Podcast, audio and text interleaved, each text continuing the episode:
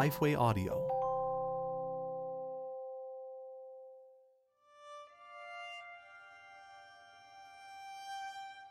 Jennie and I both had in the in the first couple weeks um, eagle moments where we were like, I just randomly had a low moment. I looked up and there was an eagle up there. And it was a funny thing because you know obviously we live in Montana, you know, so bald eagles are around here. Like if that happened to you in the Bahamas, it would be like way more like, whoa, this must be God.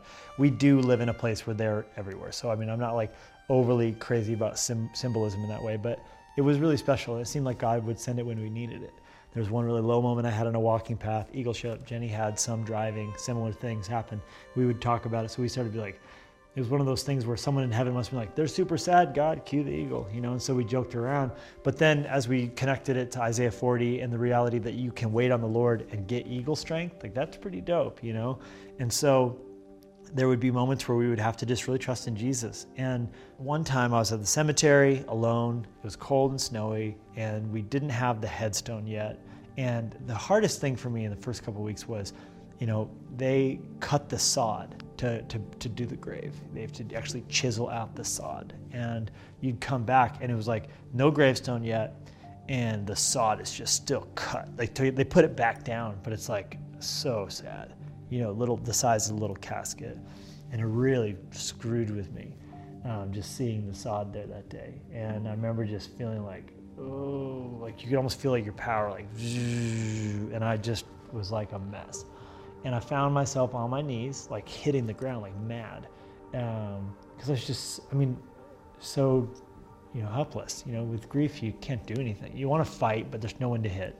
You want to run, but there's nowhere to go. You want to scream, but it won't help uh, you'd hurt yourself if it would make you feel better, but it wouldn't. And that's the paralyzing thing about grief. And so in that moment, I found myself at the bottom. But then I remembered Psalm 73 says, My heart and my flesh fail me, but God is the strength of my life forever. And so I said on the spot, I am weak, but you are strong, and I need help. And I look up, and there's a bald eagle right above the cemetery, like doing circles. And I was, I'm not superstitious, but it was super special. And I needed it right then. And I feel like there's the just a reminder when we need help, God's only a prayer away. It was about three years ago or so, and we had a tree die in our front yard, and it was amazing. It wasn't that big of a tree, but uh, the hole it left was enormous. And when we saw them, you know, kind of uh, rip the root out, it was just crazy. And we ended up filling it back in, but of course, the, the grass was uh, non existent there over the new dirt. And so I went to the store and got uh, what they advertised as a, a dead patch repair kit and it was literally a, a packet of seeds exactly for that purpose, for you know getting rid of a, a, a patch of, of, of, missing grass. And I involved my girls, you know, in it, and you know, I was like, explain to him what this is. This is a patch kit. And Daisy uh, was really excited. She's always been more into science, and she loves gardening and loves science experiments and making slime and all those things. And so she was really involved and attentive at putting the, the, the, the patch kit down and was a little confused why there was no grass there. Uh, but I explained to her it has to grow. We went inside and uh, you know made some lemonade or something to congratulate ourselves on this this absolute wonderful job of farming that I had done in our you know suburban neighborhood. And it was not an hour later that I went outside to look at it, and Daisy, who had forgotten about this project, saw me looking at it, and she came bounding out the front door going, Did it grow? Did it grow? Did it grow? Did it grow? And just her face was, was just full of joy. And she got to where I was standing and looked down and saw that it was exactly as it was when she had left it an hour ago and just crestfallen. She was like, Oh, and walked away.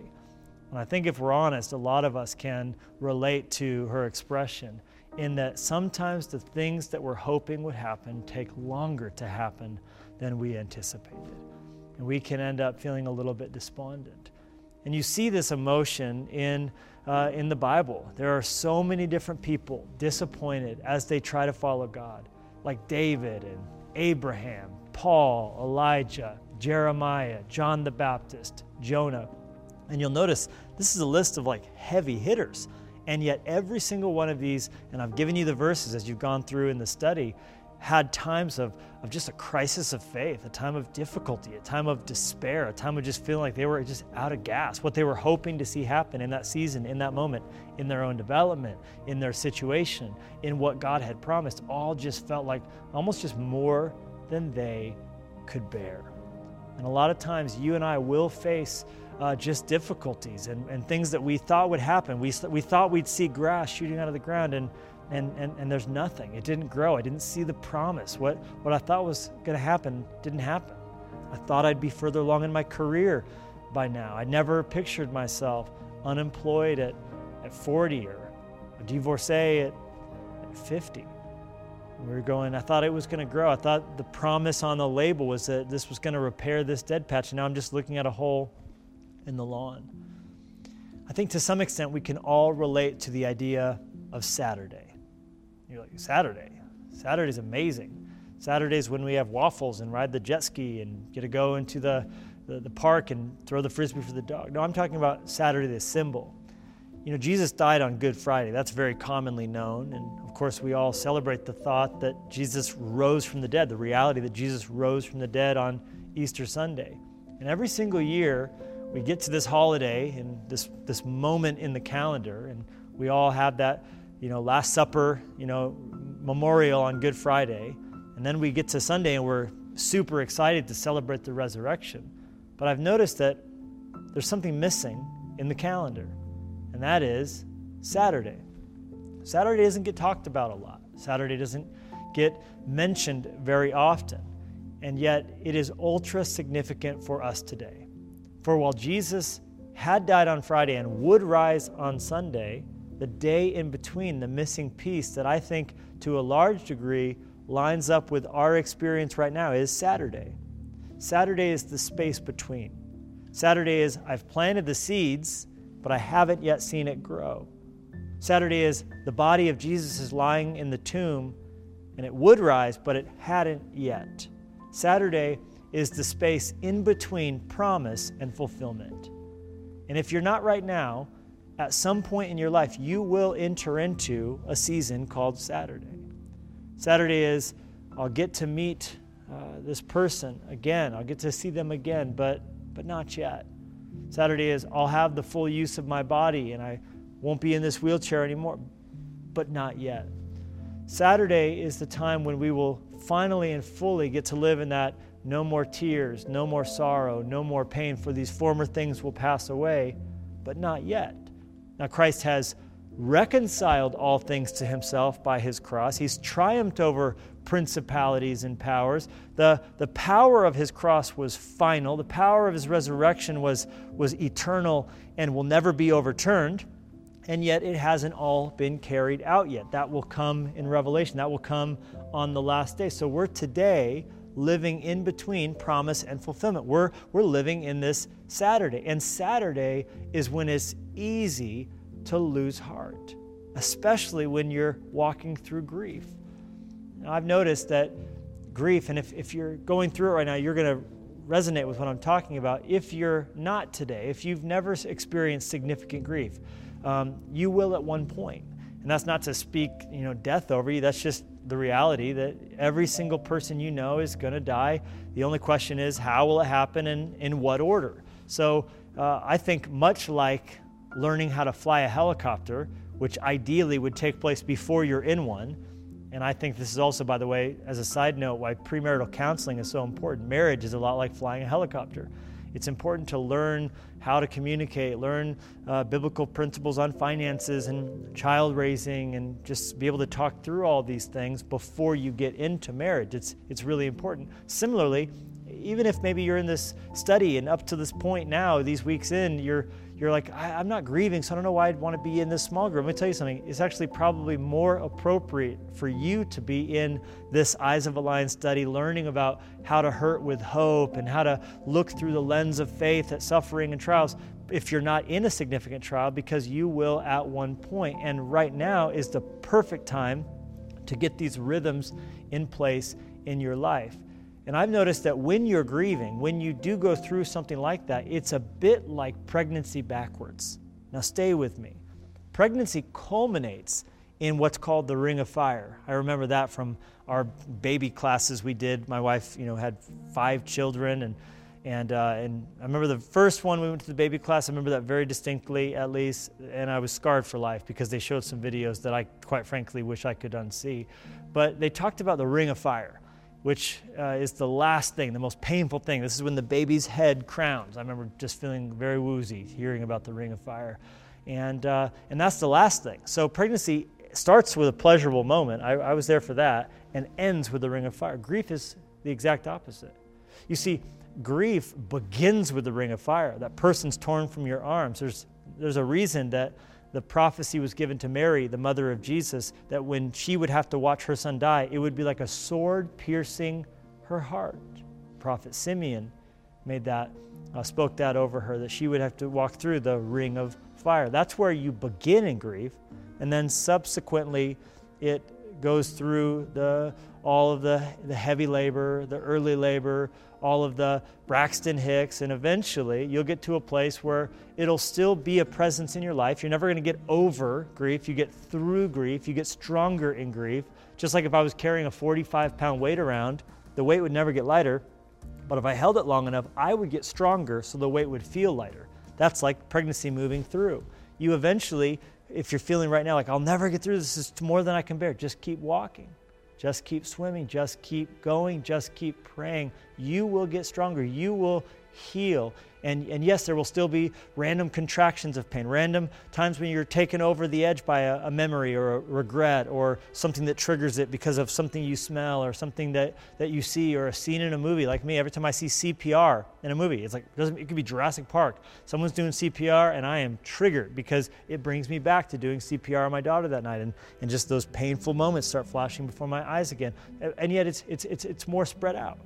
Now, these years in, it's a lot like the early labor when my wife, oh, oh, did I feel the baby kick? Was that a contraction? I don't know. Like our first child, we went to the hospital like with the first time the baby kicked. Was it okay?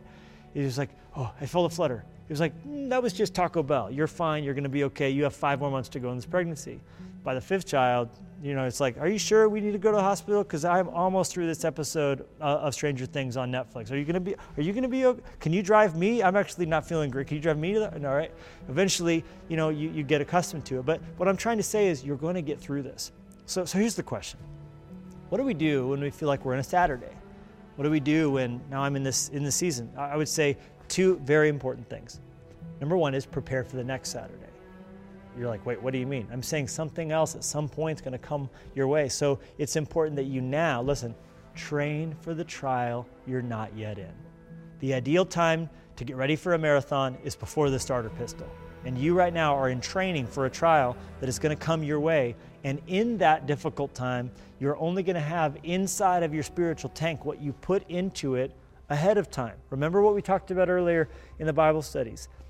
Storms reveal foundations. They are not the ideal time to begin working on them. So, train now for what's coming then. Train now for what you want to have in your heart down the road. Get plugged into your church. I'm here in mine. You want the relationships in your life.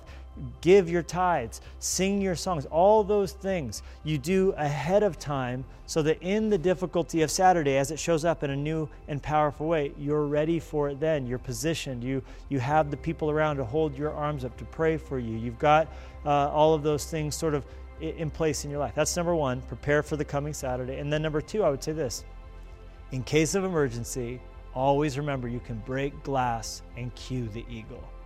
Now you're like, cue the eagle? What does that mean? I mean, like, summon the eagle to help you.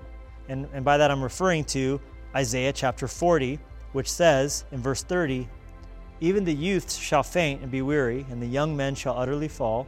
Remember that list I gave you. Doesn't matter if you're father of faith like Abraham, or the giant killer David, or Paul, you know, Elijah, all these guys, they got tired at some point. Even the best of men or women are still men or women at best. So we all get weak and tired. But he says, Those who wait on the Lord shall renew their strength. They shall mount up with wings like eagles. They shall run and not be weary. They shall walk and not faint. How great is it that we can summon the eagle? We can call the eagle. We can, we can do what is necessary to trigger eagle like strength in our hearts as often as we need it. Now, uh, grief is hard. life is hard. There are so many hard things that we face, and it's easy to forget that we have been given the power to, to summon the strength of the Holy Spirit, and all we have to do is ask.